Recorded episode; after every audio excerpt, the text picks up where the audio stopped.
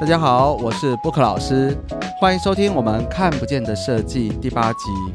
在上次节目里面，我们聊到如何去得奖，让世界看见台湾。今天我们就换一个角度，我们来聊聊策展是怎么一回事。今天不是布克老师自己要去被大家看见哦，而是换过来，我们要怎么样让我们身边隐藏的、看不见的这么多我们背后的建筑材料设备商，让大家看见台湾不一样的特殊优势。所以今天换个角度，不是让大家看见布克老师，是布克老师要让大家通通都看见我们背后的支持力量。话说从头啊，今天其实真的是在讲一个历史故事。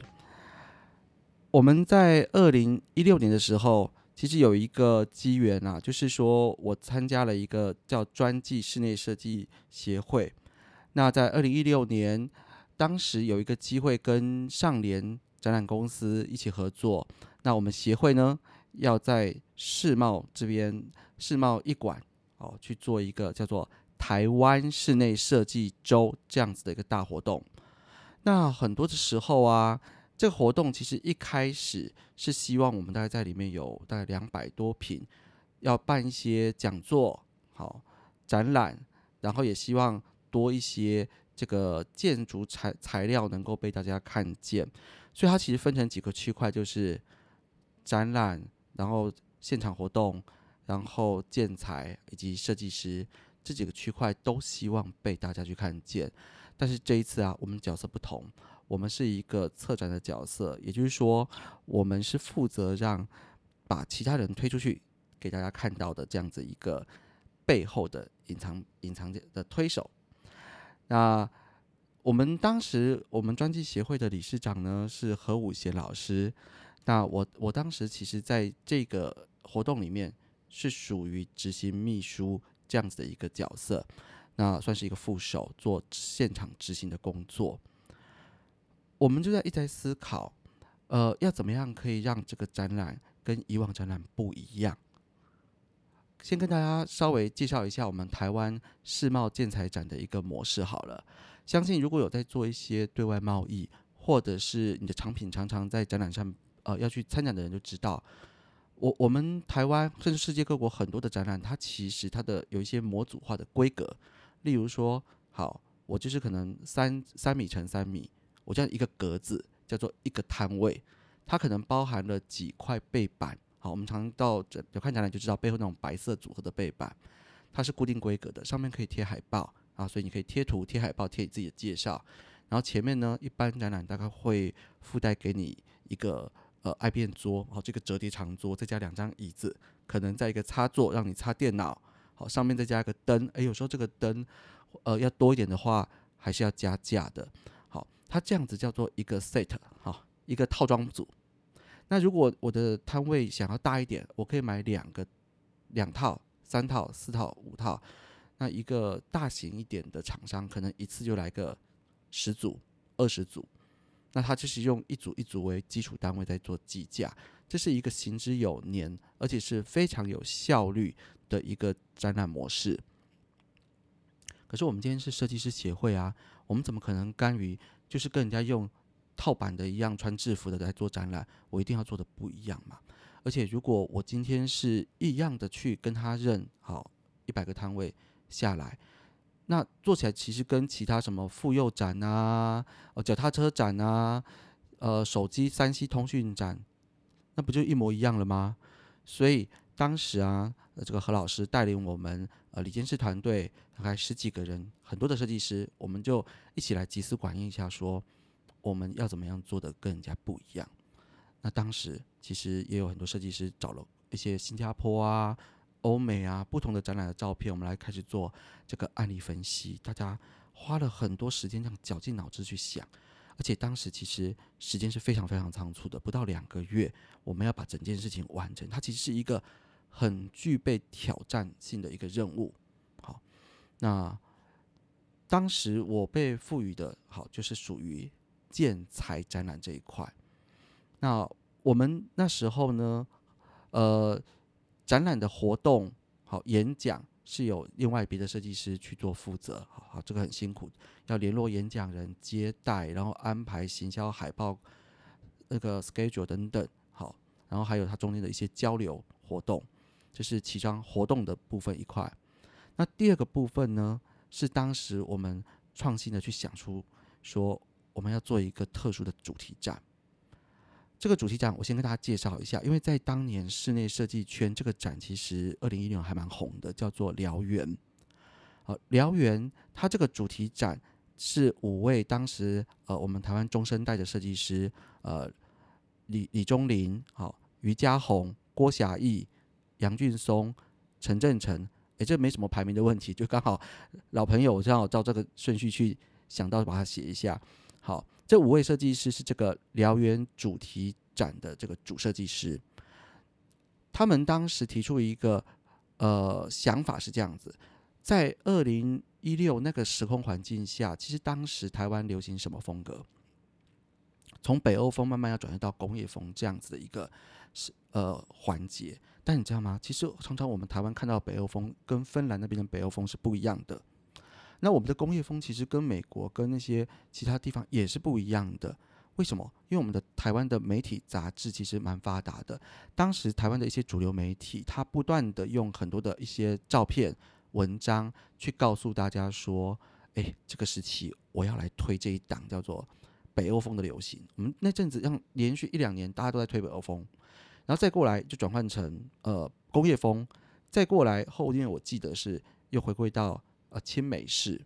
那现在哎又有简约，甚至又开始回归说啊，天下大事，合久必合，合久必分，分久必合嘛，又开始回复到稍微希望有点点的小奢华这样子的部分。哎，有没有发现大家真是好善变哦，一直变来变去，而且有时候流行啊这件事情，到一个时间又会再流行回来。可是对于室内设计师来说，其实我们的本职专职能教育里面告诉我们的，其实不是在。一直在模仿这种表皮外貌的风格，虽然它真的很方便。我如果一开始就说，哎，布克老师这边我是做呃饭店度假风专家，我如果一直不听跟他讲的话，对我来说超方便的，好吗？我只要翻各种国外杂志，把那个饭店的照片抄一抄，诶，那我就是饭店设计风的专家嘞。因为大家只如果只看表面的话，那就是这样啊。我只要照片漂亮一点。刚好给客户看到喜欢，我就这样做，我都不用花太多时间去想，诶，可是这并不跟我们的教育是不一样的。我们所受到的教育一直以来都是告诉我们，哦，形随机能，所有东西要以人为本，我们必须要先完全了解我们的使用对象的生活习性。想法以及它的目的哦，商业客户就是它的商业模式，它的组成。然后我们要知道它的 TA 以及它的互动模式，它的后勤，他希望以什么样的形象去推广给客户。那把这些东西都分析完以后，你才能够开始进入到设计的构想，然后设计构想去把它浓缩，然后哎蹂躏再蹂躏，再想办法去把它精简到一个一看就懂的程度的时候，那。再过来才开始去想什么样的造型可以去符合我们前面所提出的需求，这才是我们在能够让每一个客户的家都跟他的呃不会像穿制服一样都不一样啊。好，那大家都可以得到完全符合他自己的克制定制的东的服务，这个才是我们一直以来受教育所需要所受的训练。当然，就商业立场，我们会理解，如果可以套模板。套风格包，好懒人包，那一定是一条捷径嘛。所以我觉得各取所需。好，我也没有说我们很清高到永远百分之一百纯纯天然哦，纯完全一点点都没有重复。其实也不会，我我一直都是保持着八二法则。我觉得有百分之八十的可以用我最熟悉的功力，好，我最熟悉的手法，然后我常用的方式，因为那些部分是我非。经过十几年一直在演练，一直在慢慢去磨磨磨磨出我觉得很好用的一个方式，我可以给我的客户。你来找我就直接就跳级嘛，就直接就是取用到我觉得十几年来我觉得最好的一个模式，我就是直接给你嘛。但我一定会有百分之二十是为你量身刻制，因为我不想要让我的作品每个都一样。那当然有些人会觉得说，哎，那我可能以百分之九十五套版。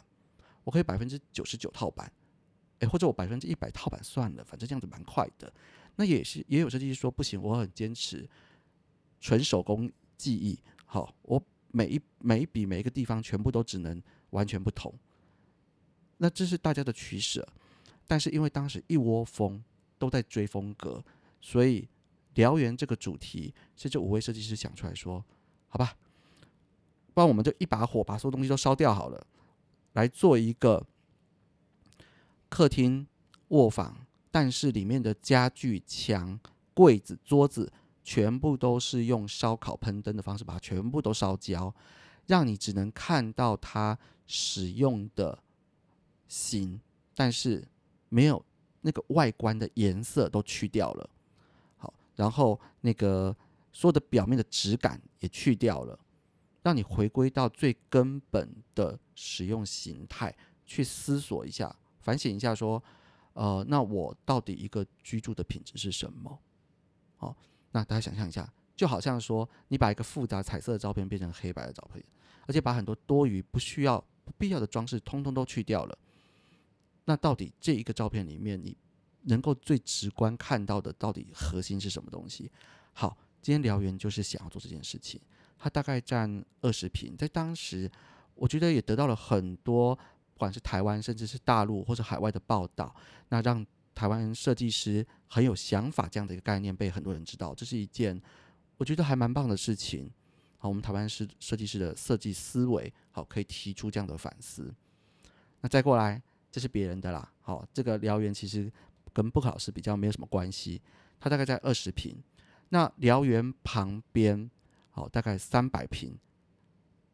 的建材复合建材展。那这是这个就是布克老师在执行的了。好，所以燎原是一朵漂亮美丽的红花，但是它旁边的绿叶，好就是布克老师啊。我们旁边有张将近于差不多三百多平块、四百平左右的一个建材的展示区。那当时是理事长何老师，他是做主要的一个呃策展的大的一个架构。那他告诉我说：“舒林，那你来做一个不一样的展。”那我当时。提出了一个都市绿洲的概念，因为我的背景是做都市设计跟呃建筑设计的。好，虽然现在我已经十五年来我都是在做室内设计，但是我的想象是这样子：我不要那些三乘三的格子了，通通都丢掉，我抛弃了，我不要了。我想要一次一百格，然后变成只有一个展览摊位，但是我里面要展十八家、十五家、十八家、二十家。怎么做？大家有没有去过那个 IKEA？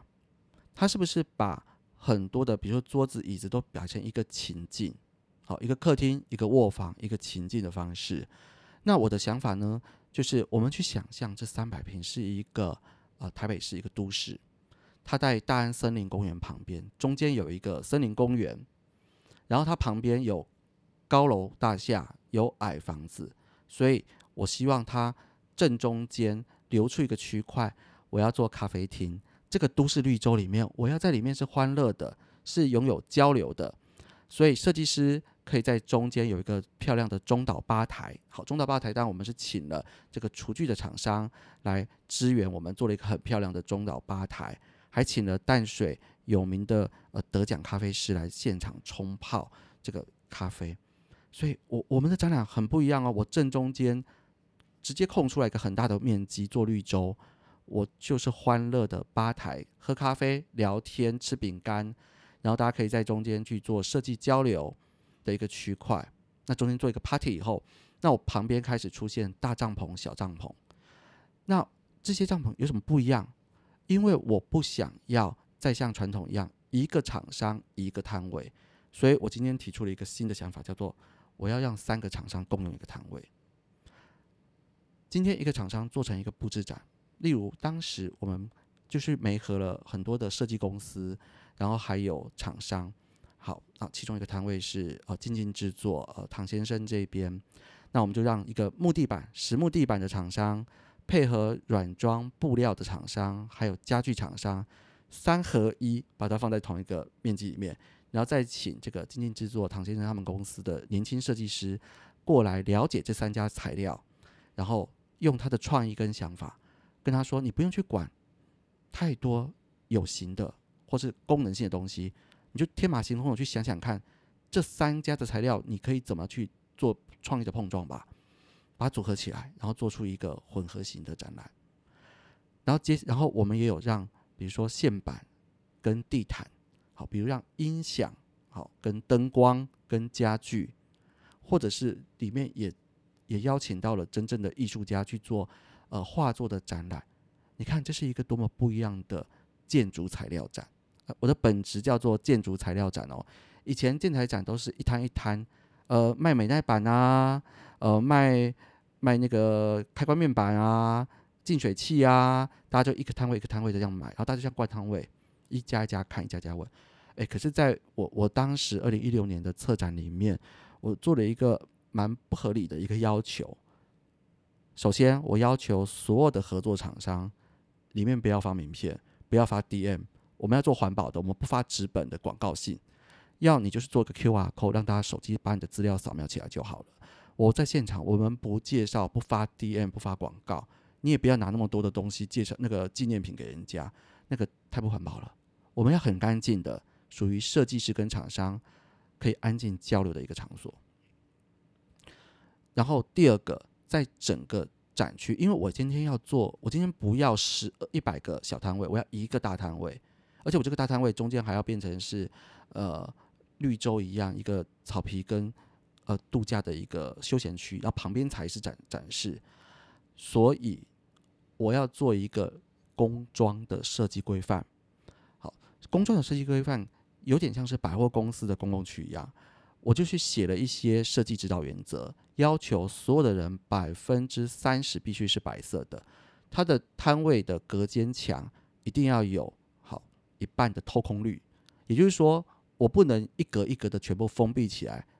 围起来，不让别人看到你。我要那个一眼看过去，至少有一半的摊位都可以看到下一个摊位是穿过去的，这样我才会有整个摊位是穿透性很高，然后整个是在一起的感觉。而且你看得到我，我看得到你，这样我们可被看见的几率才会变高啊！而且这个展外才更有趣，因为它就是一个混合的大生活场域。这个场景是由二十家厂商大家一起建构的，那然后之后我希望容纳一百个设计师在里面。喝咖啡、聊天，跟厂商了解他的产品是什么，这样子是不是很像一个很开心的户外大聚会？可是我在世贸展览馆里面做，而且这件事情我们的施工时间其实只有三天，好，很赶很赶，两三天要完成，所以他这种作业的模式都是要在场外。新当当时是在新庄，我们找到一个很棒的木工的老板帮我们。然后在新装全部都做好以后，那拆成零件到现场组合，不然我们会来不及。然后半夜施工啊，到三更半夜通宵，这只是我们执行场馆的辛苦，但是最后它的成果也是很棒的。我们那时候真的好多的媒体有写采访，当然辽源是最重要的焦点，几乎大部分一半以上的采访都是在辽源里面，因为它是一个创新的概念展。但是我们的呃厂商也没有也得到很多的好处，因为这个不同的展览形式，当一开展的时候，你会发现旁边的区块都是一格一格三乘三的小格子，只有我们超级大，我们一次就是一百格一个超大格子抵人家，就很像大巨蛋放在台北市里面，跟旁边的小公寓比起来，大巨蛋就是超级明显、超级大的一个感觉，所以一炮而红，所有人都可以看见我们这个建材站。当时参与的厂商一定有得到很多的宣传效益。那我接下来我来聊聊背后几个小故事。其实为了特展，我讲的很轻松，但实际上实际上那两三个月、两个月的过程真的很辛苦。我我是一个算相对也还蛮认真的人。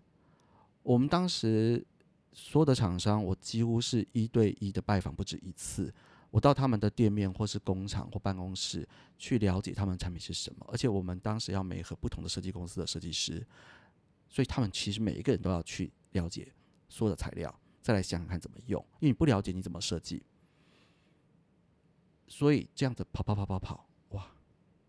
让我们在瞬间那个经验值暴增，一下子就了解到好多好多厂商他的怎么去使用它材料的一些细节。组合方式，尤其是你要复合材料三种以上混合，你你不是那么容易去把它排进去而已，而是你真的要去了解它才知道怎么组合。当时我很希望去共创一个叫做“三赢”的设计策略。什么叫做“三赢”的设计策略？第一个，我们就展览的一个角度来讲，商业的角度，厂商来参展，他就是希望很多设计师来看到的产品，并且使用他的产品，所以设计师是他们的客户。那我今天转向用一个新的思维，就是我直接要让设计师来帮他想想看他的材料怎么展览，这不是最正确的吗？你让你的客户自己去想他要怎么用，他爱怎么用就怎么用，你就帮他嘛，那就可以出现很多消费者端的思维。所以厂商他今天出钱，好当然是有出钱出材料，然后去给年轻的不同设计公司的设计师自由发挥。真的会想出好多创新的使用方法。那厂商这边，你参展一样是花钱、花时间、花力气。那你为何你不把钱就直接给我们协会，赞助到协会里面，由协会帮你统筹这笔钱，怎么做更高效益的运用？你是不是就省时间？所以你很划算嘛？比起以往的展览来说，轻松多了。而且客户自己想怎么用，我就把它做出来，然后我就拿给更多的设计师去看，大家都可以得到新的 idea。很棒，对设计师来说，你真的很少有机会有有厂商全力支持你材料，喜欢怎么用就怎么用，喜欢怎么样搭就怎么搭，而且你也没有太过的去考虑到材料费用这件事情，你就尽量去玩吧，你就是你的一个 party，你这个装置艺术，发挥你的想象力去完成它，没有限制，多棒！设计师也可以玩得很开心。那协会呢？协会没合了这两件事以后，协会会得到名声啊，大家会知道哇，这个协会办的展览真是太特别了。然后每个厂商在一展出以后，大家都络绎不绝的来报名，说我要继续参加你们的展览，明年赶快赶快先抢先赢，我要先预约。他得到了知名度，而且他集结了设计师、厂商，每个人都喜欢他。聚集在一起，变成一个团结的力量，这是协会得到的。所以我认为他是三赢的策略。当然，不是所有事情都是顺遂，而且是成功的。在沟通的过程里面，我们也真正没合成功的大概百分之六十几，我还百分之四十的厂商其实是没有办法完全没合成功的，而后面就破局，然后我们再想办法去跟其他去转接。所以为什么我说那两个月很辛苦，是因为。一直不停的在沟通，然后一直不停在协调。那但是因为只有我我这边是几乎所有厂商都碰到的，所以有时候你要去配对，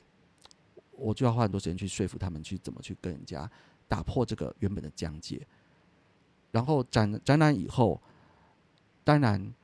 也是有很棒的，就是我们当时有一个呃投影幕的厂商，他拿到两家 SNG 车的即时采访，还有十一家媒体报道。他赚不赚？他媒体效益超高的，好吗？然后那个也有也有厂商是因为大家彼此的媒媒合，所以他们开发出新的产品。因为这个设计师的概念给他以后，他们想到哇，我可以开发出全新的这个呃衣帽间，然后结合了特殊烤漆，然后还有珠宝绒布，然后整个质感都往上，然后做出更具细节的设计。而且最后，这个设计师还找他说：“那大家一起来联名，我们来卖产品。”设计师也得意啊，大家都得意，这就是我们很想要做到的事情。那这个展览办完以后，我来检讨一下，好，因为其实当时何武贤何老师也给我很多的意见啊，也非常让我放手去做啦。我说真的，我真的觉得他们心脏超级大颗的。我从来没做过展览哎，我都很坦白的说啊，这是我第第一次哎。你你确定一次要让我玩四百平吗？而且几百万在我手上这样玩，然后就这样玩掉了，没关系，就真这样玩下去了。大家都支持，我真的超超感谢这这两三年，那那那两三年，呃，支持我的人。当然，我我觉得有些后面也会有一些抱怨跟小反省啊。就像我们那一次，所有展览三天展完以后，所有的装潢都丢都拿去丢掉，我觉得很不环保。其实这个我们在事后检讨的时候会觉得这样子太浪费了，所以所以就有第二年了。哎，第二年是二零一七年在松烟文创这时候呢，布克老师就一次升官了耶！我现在变主策展人，然后而且我一次六百平诶，哇，真的大家越来越赶了。松烟文创是我我们第二届的台湾室内设计周，当时它有分成四大展区，好，包括了一个大型的会展，还有呃跟亚洲。好，国外这是呃杨杨俊忠设计师去做的，就是一个跟亚洲之间的一个互相交流。那呃陈振成设计师，好，他他也做了一个大的一个展区活动展区。那像布克老师这边呢，就老样子，我还是被分配到建材设备展览这一块，但他们给我六百平，呃二号仓三号仓。然后当时啊，因为一次六百平哈，他也是。有很多的大咖在支持我啦，他为了怕我呃没办法一个人撑住一次六百平，所以我我是挂这个建材策策展区的主策展人。那我有三个副手，都让我兢兢业业，然后非常感恩。其实他们是来帮忙的顾问，好，包括了这个何武贤何老师，然后包括张清平的张清平张张老师，连那个以前县长那个周习伟，因为。周周县长其实后来他在新竹那边是有做植物景观的一个造景，所以他在做景观设计的时候也是很厉害。还有他是一个画家，那他三三位给我很多的意见，让我在第二次二零一七做了一个台湾原力建材展。我们集集集结了十八家台湾，我们当时是认为说，个台湾的隐形冠军，因为我们的中小企业的建材跟设备其实真的。很具有实力，而且都是默默的在舞台背后去支持着所有设计师的创作。但是其实他们自己是最厉害的。尤其当我去拜访了，我最远拜访到呃像彰化的药义工业，它是一个上柜公司，专门做这个钓鱼线、尼龙线。他们用这种立体编织的技术去做出弹性纤维的这个床垫跟透气垫，那他们来展览，然后也有。这个佛碳烤漆，好，这个一零一表面外观的这种烤漆技术耐候性很强，然后也有像地门，好，专门做这些中越啊豪宅的这种雕花门，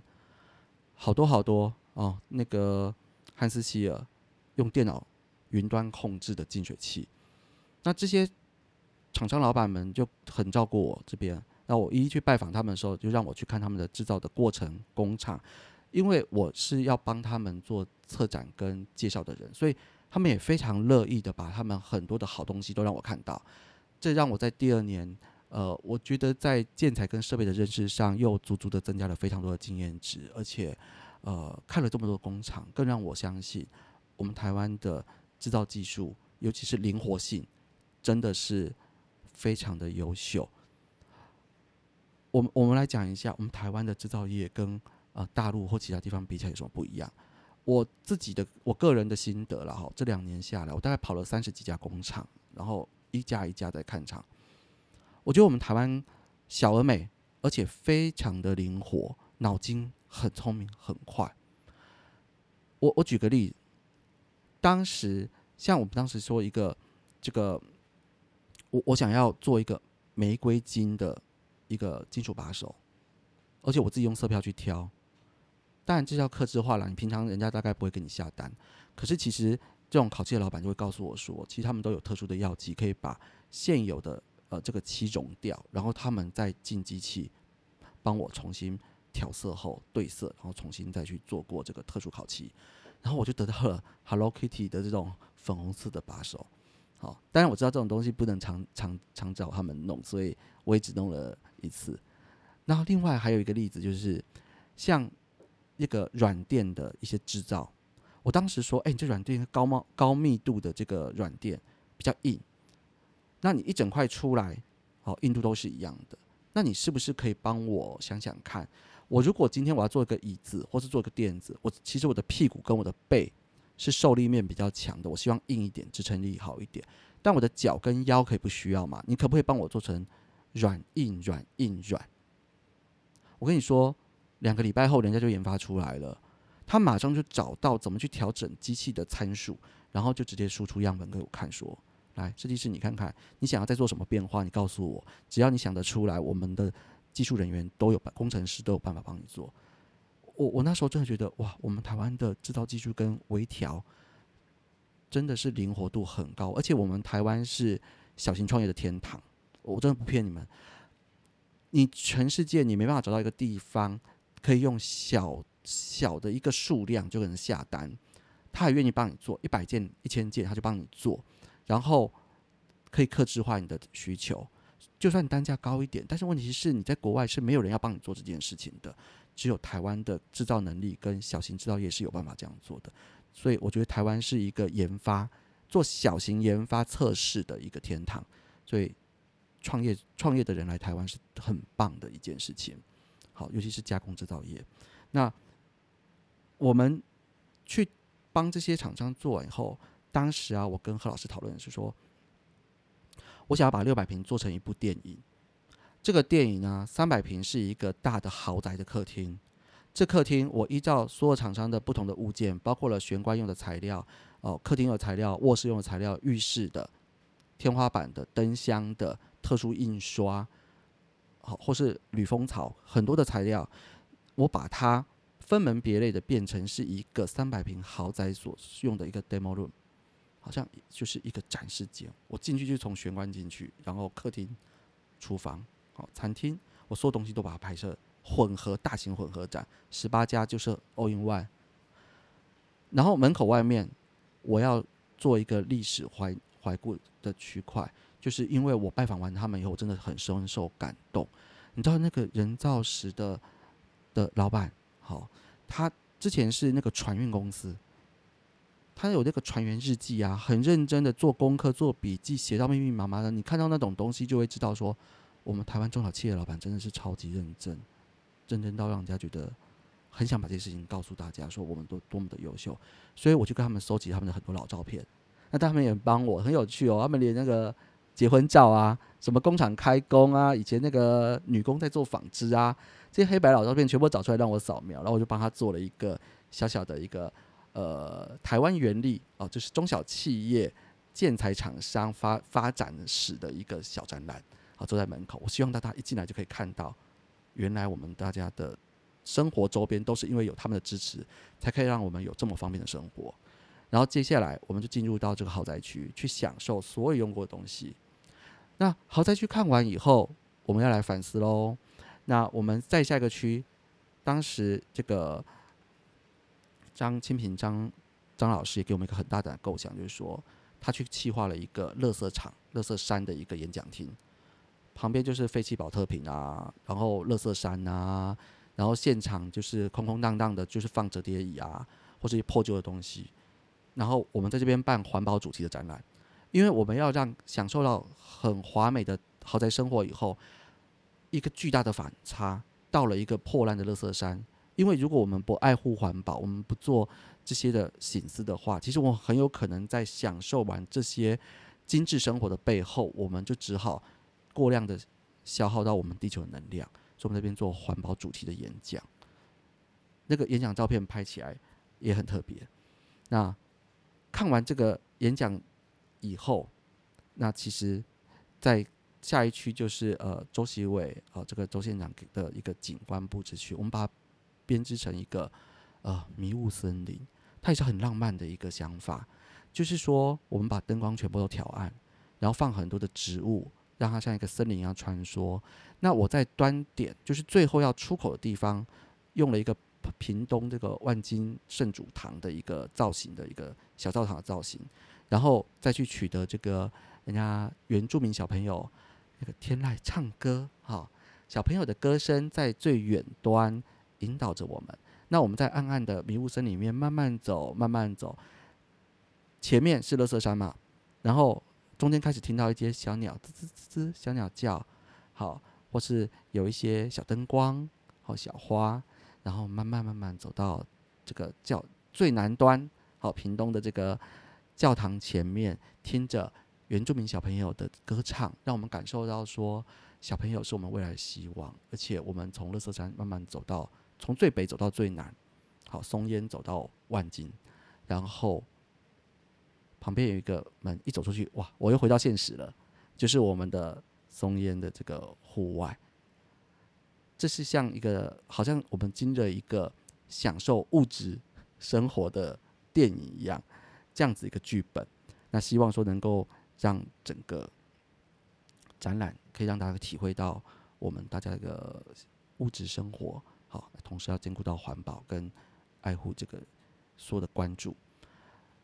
那这次展览其实有同时去考虑到上次经验嘛，所以这次我们很多东西都使用可以回收的材料，或是去租借一些站板啊，租借一些产东西来用，然后到时候等我们展览一撤场的时候，就可以把这些东西全部都拆完以后再回归到原来的地方去，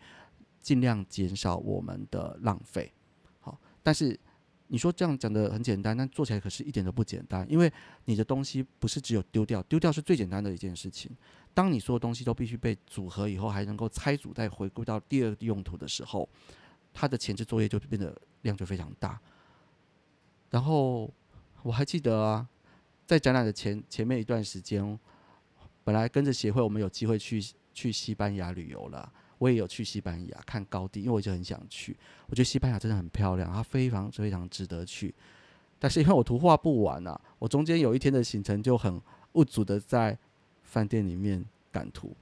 因为图叫图快画不完了，所以我的西班牙之旅有一点遗憾，就是我少玩了一天。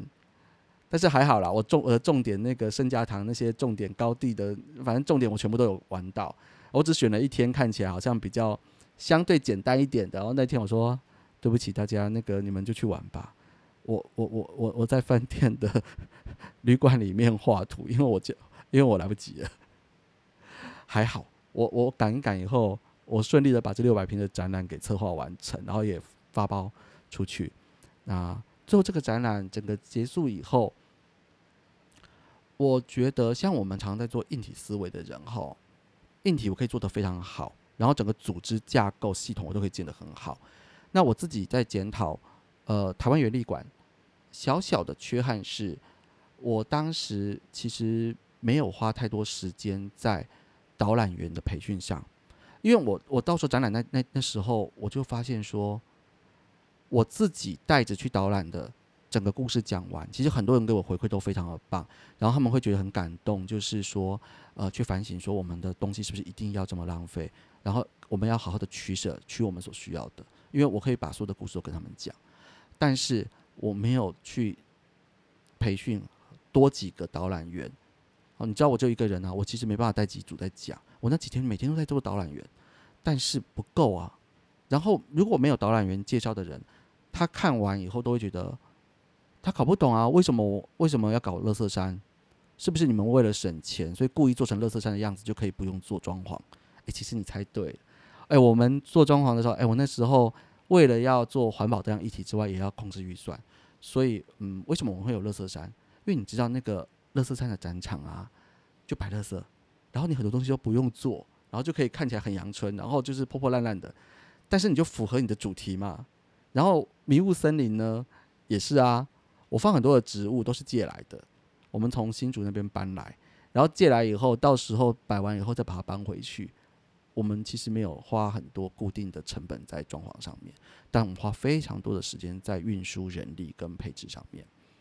那当然也是预算控制了，好啊，所以为什么要迷雾森林要这么暗？因为这样就可以少装二十二三十盏灯啊，好，这也是背后的理由，看不见的设计。可是我就是觉得，如果没有导览，其实大家在看完是不容易看懂。当然，我觉得这跟我不是一个专业策展人有关系。我想专业的策展人他的考虑会更加全面。不过，我觉得非常感恩的是，也许就是因为这样，所以。呃，我二零一六一七年玩了两场，对我来说很特别、很不一样的展览经验。那我们也非常希望用我们的设计能够去对未来有更正向的帮忙跟帮助。那接下来，我今天讲展览三部曲嘛，我一六一七年做完后，其实很神奇的，我很快我就开始要跑到大陆去了，你知道吗？我我接下来的下一场第三场布克老师的奇幻展览是透过北京的设计协会，然后我在重重那个重庆做策展，然后一样老样子，我还是被分配到建材设备展览。但是那时候，但是这一次不同哦。我在很早的时候就提出了我要用 VR 三 D 虚拟来卖房子这样的概念。我把这样的概念做了一个两百多平的呃台平两百多平的一个实体的秀跟展览，在重庆的这这个城市展里面去展出。那它的概念跟细节，我想下个礼拜再来跟大家细细的诉说我的。我对我来说好特别的一个奇幻展览三部曲的第三部曲，我走到大陆去策展。那让我们期待下一周，记得要帮我按下订阅 Book 老师的看不见的设计频道，请大家尽量帮我留言，给我们一些鼓励，然后记得要帮我按下五颗星评价哦。我现在五颗星评价目前是诶十颗，我想要赶快让它多一点，好不好？大家尽量帮我留言。鼓励，然后有什么想听的主题，都欢迎在底下写给布克老师，那我会尽力的帮大家一一完成。那我们就这样子喽，好，拜拜！希望大家每一天的早晨都充满希望，而且很开心。今天虽然外面是下了一点小雨，但是不减我们对生活的热情，我们还是会很积极向上的，努力去做好每一天，把握当下。拜拜。我们下周见。